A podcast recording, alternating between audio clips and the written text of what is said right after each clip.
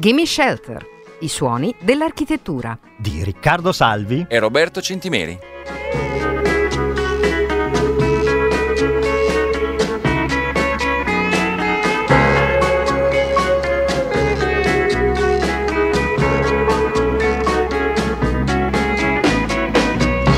Sono Roberto Centimeri, questo è un programma di Radio Popolare che si chiama Gimme Shelter, i suoni dell'architettura, dove tutte le settimane in maniera ordinata si cerca di mettere in fila una qualche corrispondenza di senso tra architettura e rock and roll. Io sono Riccardo Salvi. Si parte con il primo brano, quello che detta in qualche maniera la linea di tutta la puntata.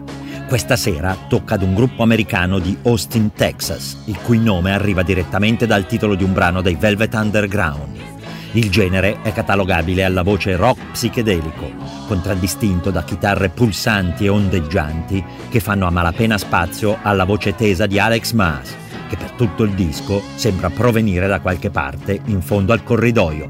The Black Angels, Bad Vibrations.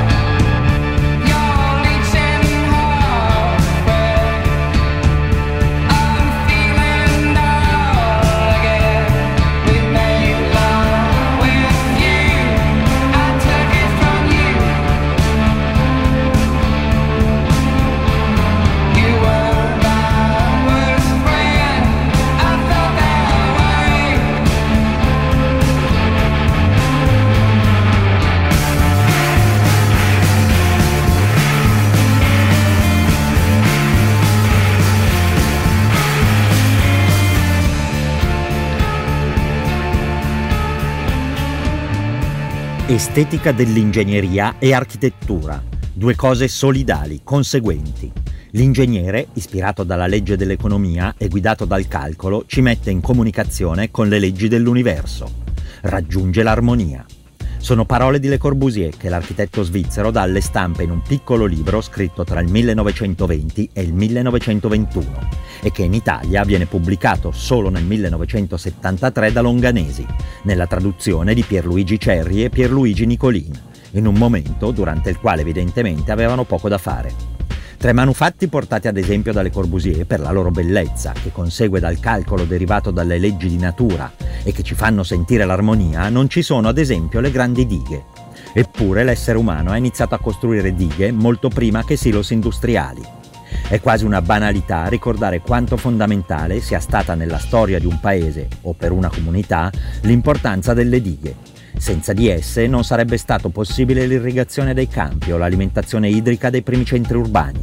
Le più antiche dighe di cui rimangono chiare tracce o documenti si ritiene siano quelle realizzate a Jawa in Giordania intorno al 3000 a.C.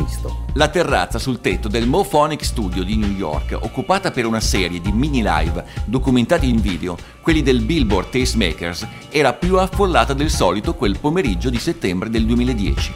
Ai quattro ascoltati in apertura i Velvet Underground piacevano, soprattutto nel loro lato più oscuro e si sente chiaramente.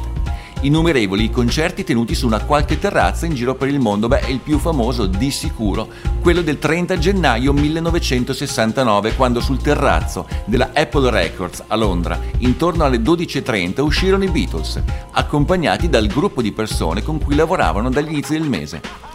Già, un gruppo di persone che eseguiva la collaborazione creativa di quattro persone brillanti, così come la descrive Anif Quraishi, tra i quali Ethan E. Russell, un fotografo arrivato a Londra solo un anno prima, da subito introdotto nella scena rock e invitato a immortallare i quattro, e Michael Lindsay Hogg, autore delle 57 ore di girato recentemente riassunti in un film da Peter Jackson.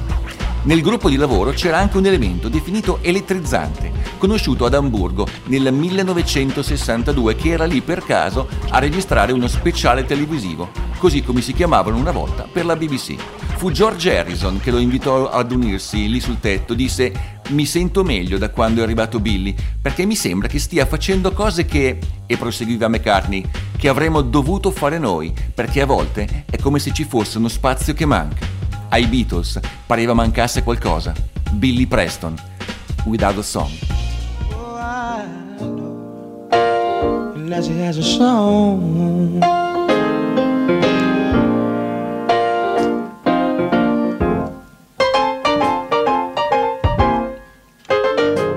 field of corn, warm will never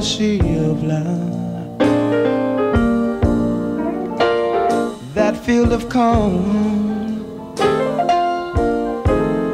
Oh, oh would be deserted now. A man is born.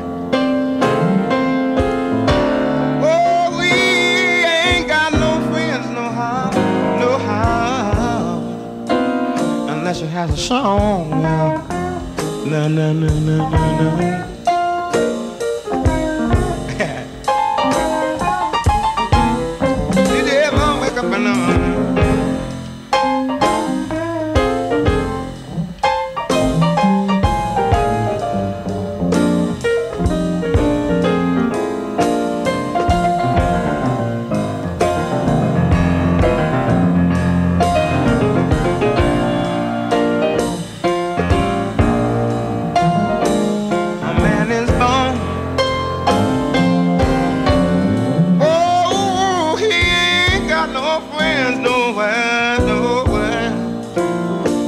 Has a song. Know. Ah.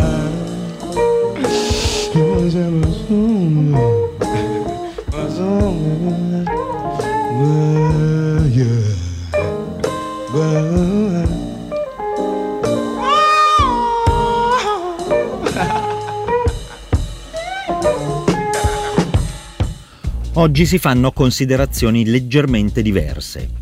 L'energia idroelettrica è probabilmente la più dirompente fonte energetica alternativa disponibile e le dighe rappresentano un grande nodo di conflitto con l'ambiente e con i fiumi sui quali vengono costruite.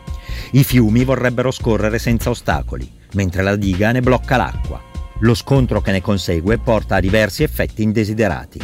Le conseguenze della costruzione di una grande diga che interrompe il corso di un fiume possono includere lo sfollamento di una comunità che si affidava a quel fiume, oppure l'uccisione di popolazioni di pesci che non possono superare o aggirare i nuovi ostacoli in calcestruzzo, ma anche l'alterazione della composizione dell'acqua, l'erosione del suolo, l'erosione della fauna selvatica, la distruzione degli ambienti vicini attraverso le inondazioni, l'allontanamento di alcune specie animali e persino un aumento dell'inquinamento da carbonio a causa della distruzione degli alberi. Insomma, capita spesso che le ricerche di nuove fonti energetiche renda ciechi i governi di fronte alle potenziali conseguenze. E se queste conseguenze sono generalmente preferibili ai combustibili fossili, devono comunque essere valutate. Il fatto che una fonte di energia sia rinnovabile non significa che sia impeccabile. Di impeccabile nei testi di più di una rock band a volte c'è veramente poco e forse i Blink 182 in questi primeggiano. Prima e dopo Enema of the State, il loro primo disco di successo mondiale, hanno selezionato una serie di argomenti imbarazzanti, rendendosi però riconoscibili con un suono, definito in rete da quelli bravi, punk populista in salsa emo. Di recente la band di Mark Opus ha cancellato tutti i vecchi post dai propri profili social, ha aggiornato graficamente il logo. Il sito risulta in costruzione con tanto di nastro bianco e rosso che il CSE sarebbe contento nel vederlo utilizzato a dovere. A completare lo scenario social, l'account ufficiale Twitter ha evidenziato alcuni tweet datati 2013 che facevano riferimento ai successivi 10 anni della band. 10 anni che cadrebbero proprio nel prossimo 2023. Chissà se per quella data Sky Everly, da 20 anni moglie di Opus, si farà piacere la vasca da bagno che proprio non sopporta che i due hanno nella terrazza della loro villa Los Angeles, progettata da Harold Levitt e recentemente fotografata per AD. Beh, vedi a volte con i clisteri, ognuno ha la terrazza che si merita. Il Blink 182. I miss you.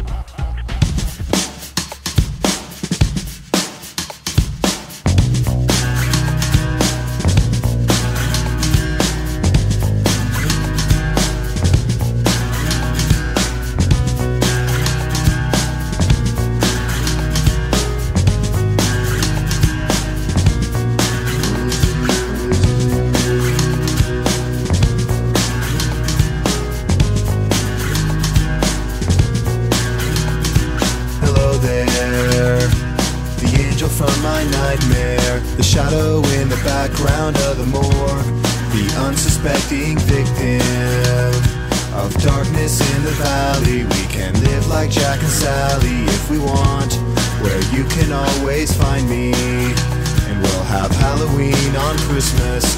And in the night, we'll wish this never ends. We'll wish this never ends.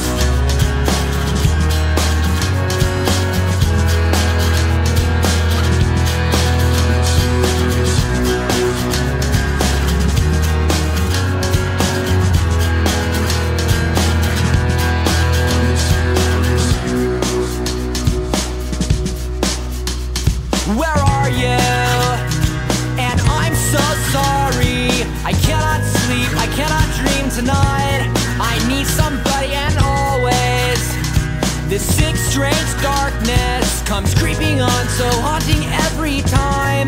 And as I stared, I counted the webs from all the spiders, catching things and eating their insides, like indecision to call you. And hear your voice of treason. Will you come home and stop this pain tonight? Stop this pain tonight. Don't waste your time on me. You're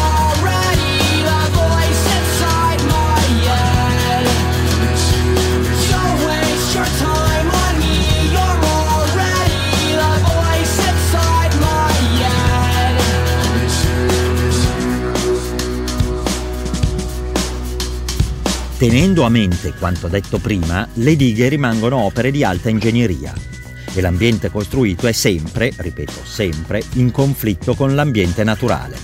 Nel mondo sono state costruite dighe di ogni tipo, alcune meglio, altre peggio, alcune in posti adeguati, altre in posti decisamente disgraziati.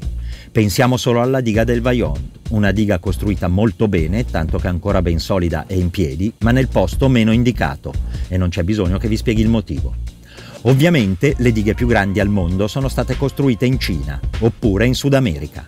Ma partiamo con la Cina, dove lungo il fiume Yangtze si trova la diga più potente del mondo, la diga delle Tre Gole, che si estende per 233 km ed è alta 180 metri.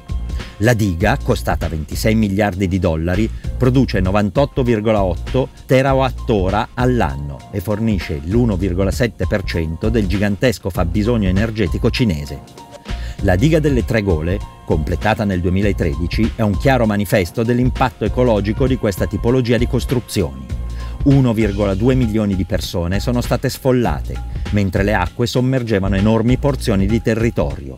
Se da un lato la diga ha limitato le inondazioni dannose per gli agricoltori a valle, dall'altro è accusata di esacerbare la siccità e di provocare danni dovuti all'eccessiva presenza di limo nessuna eccessiva presenza di rock nel 2013 in AM, l'album di maggior successo degli Arctic Monkeys, quello che recuperava in qualche modo l'energia che tracimava dai due dischi precedenti, riassumendo un genere musicale in due mosse, restando in un alveo di rock classico subito dopo una collisione 60-80 e fluttuando nelle contraddizioni in termini della neonata rete.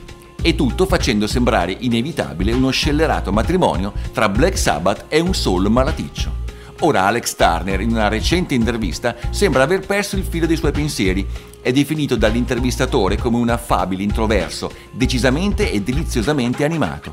Si ritorna sempre lì a quel quinto album che dalla sua uscita solo per una settimana è risultato essere assente dalla top 100 inglese e che ha trascorso la maggior parte di settembre di quest'anno nella top 10 e solo per essere apparsi senza troppo successo peraltro al Festival di Reading. Al tempo dell'era di AM durò un paio d'anni. Quell'album condensava temi di società, tecnologia, politica, ma ora sono altri tempi. E involontariamente parafrasando i Blink 182 ascoltati in precedenza, Turner dice che tutto è passato, è andato un po' più giù e non al cuore, all'intestino.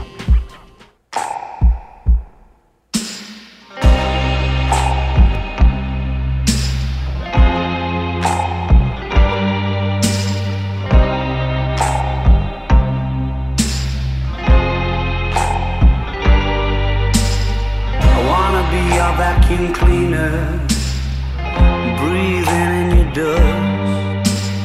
I wanna be a Ford Cortina. I will never rust. If you like your coffee hot, let me be your coffee pot. You call the shots, babe. I just wanna be your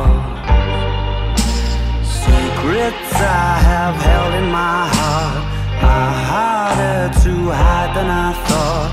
Maybe I just wanna be yours. I wanna be yours. I wanna be yours.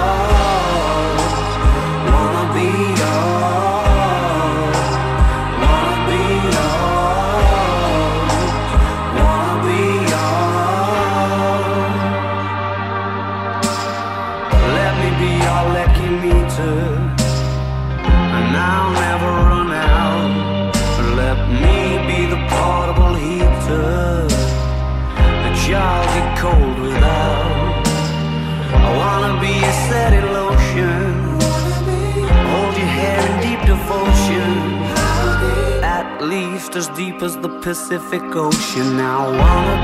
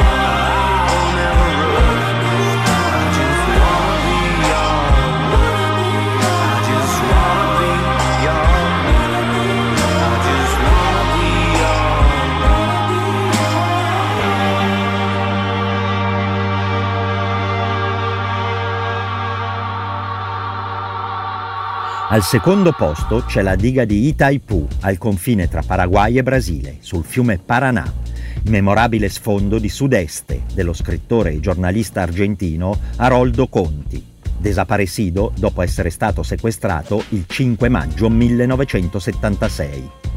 Questa diga è costata solo 19,6 miliardi di dollari, con un aumento del costo di costruzione del 240%.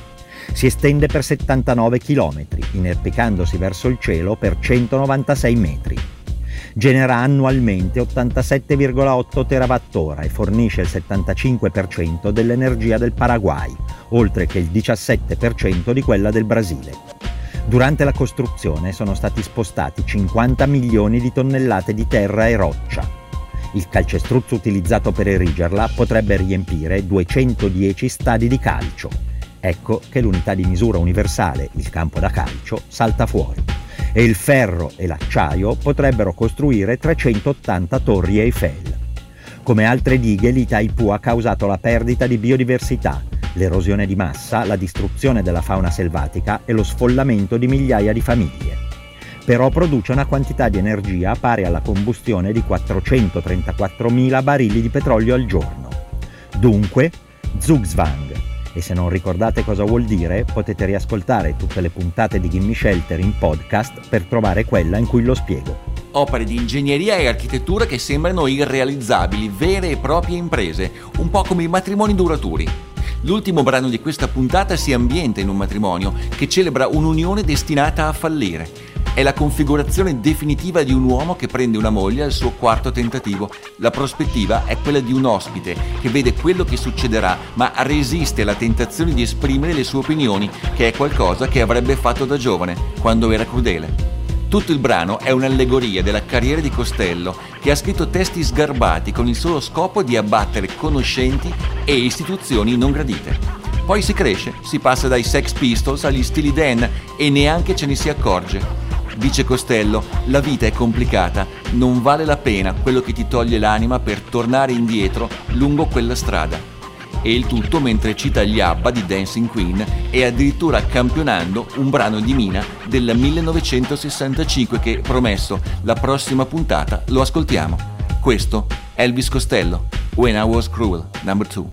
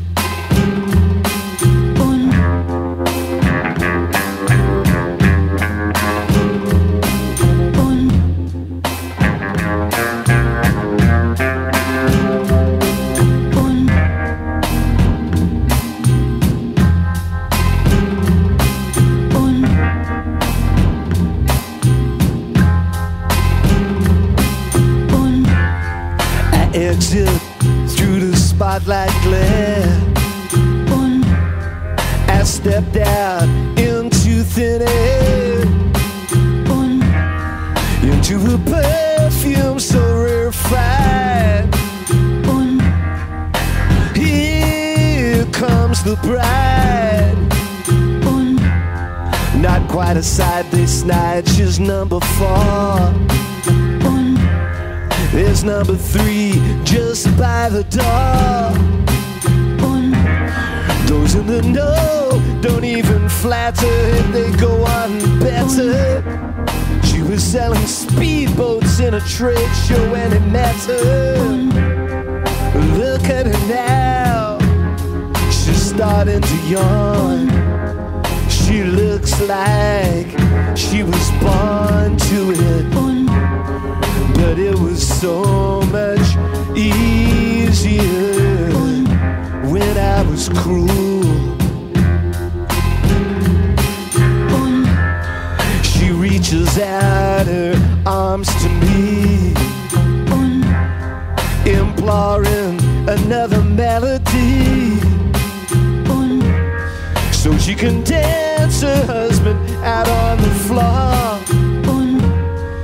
captains of industry just lie there waiting for in an old and pale carnation. A satin sash in velvet elevation. She straightens the tipsy headdress of her spouse. While recalls a honey house there'll be no sorrows left to drown. Early in the morning, in your evening gown. But it was so much easier when I was cruel.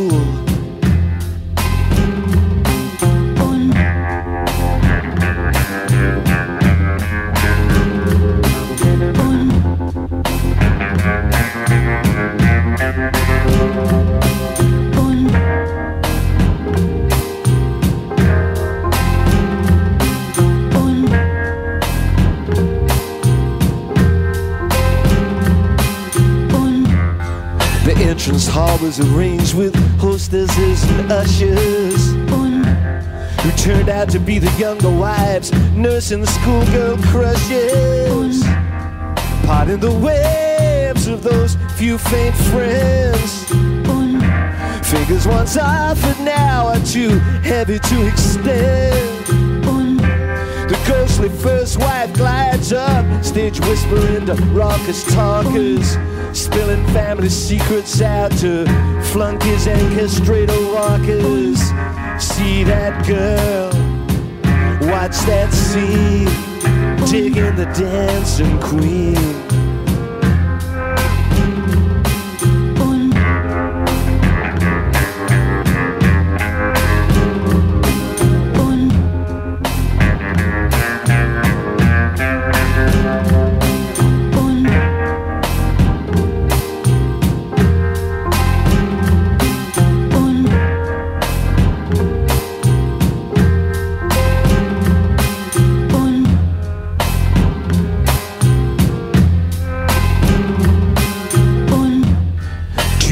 Newspaper editors like playground sneaks.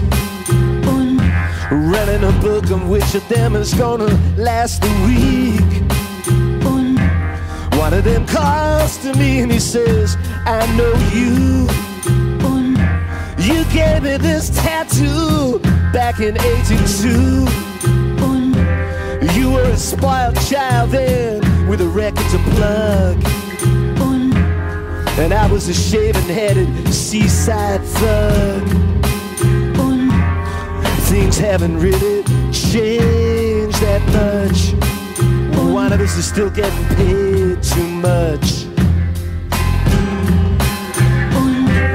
There are some things I shan't repart.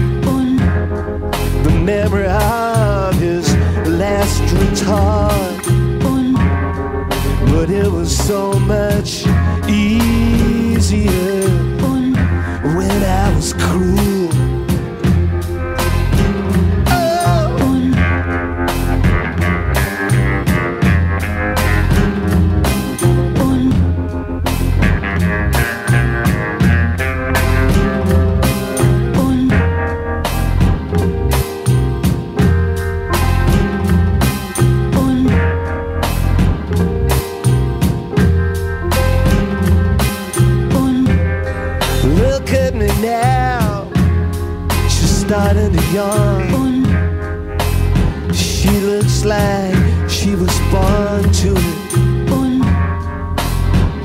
but it was so much easier when I was cruel. Avete ascoltato Gimme Shelter, i suoni dell'architettura, in onda tutti i mercoledì dalle 22 e riascoltabile con tutta l'attenzione che cerchiamo di meritare dalla sezione podcast del sito di Radio Popolare. Io sono Roberto Centimeri. Le grandi dighe sono quindi talmente controverse che forse non è un caso che Le Corbusier non ne abbia parlato, anche se lui stesso era un personaggio a dir poco controverso e di sicuro la coscienza ambientale degli anni venti del Novecento era decisamente meno sensibile di oggi. Comunque torneremo forse a parlare di dighe nelle prossime puntate. Io sono Riccardo Salvi e auguro una buona settimana a chiunque sia sulla nostra stessa frequenza.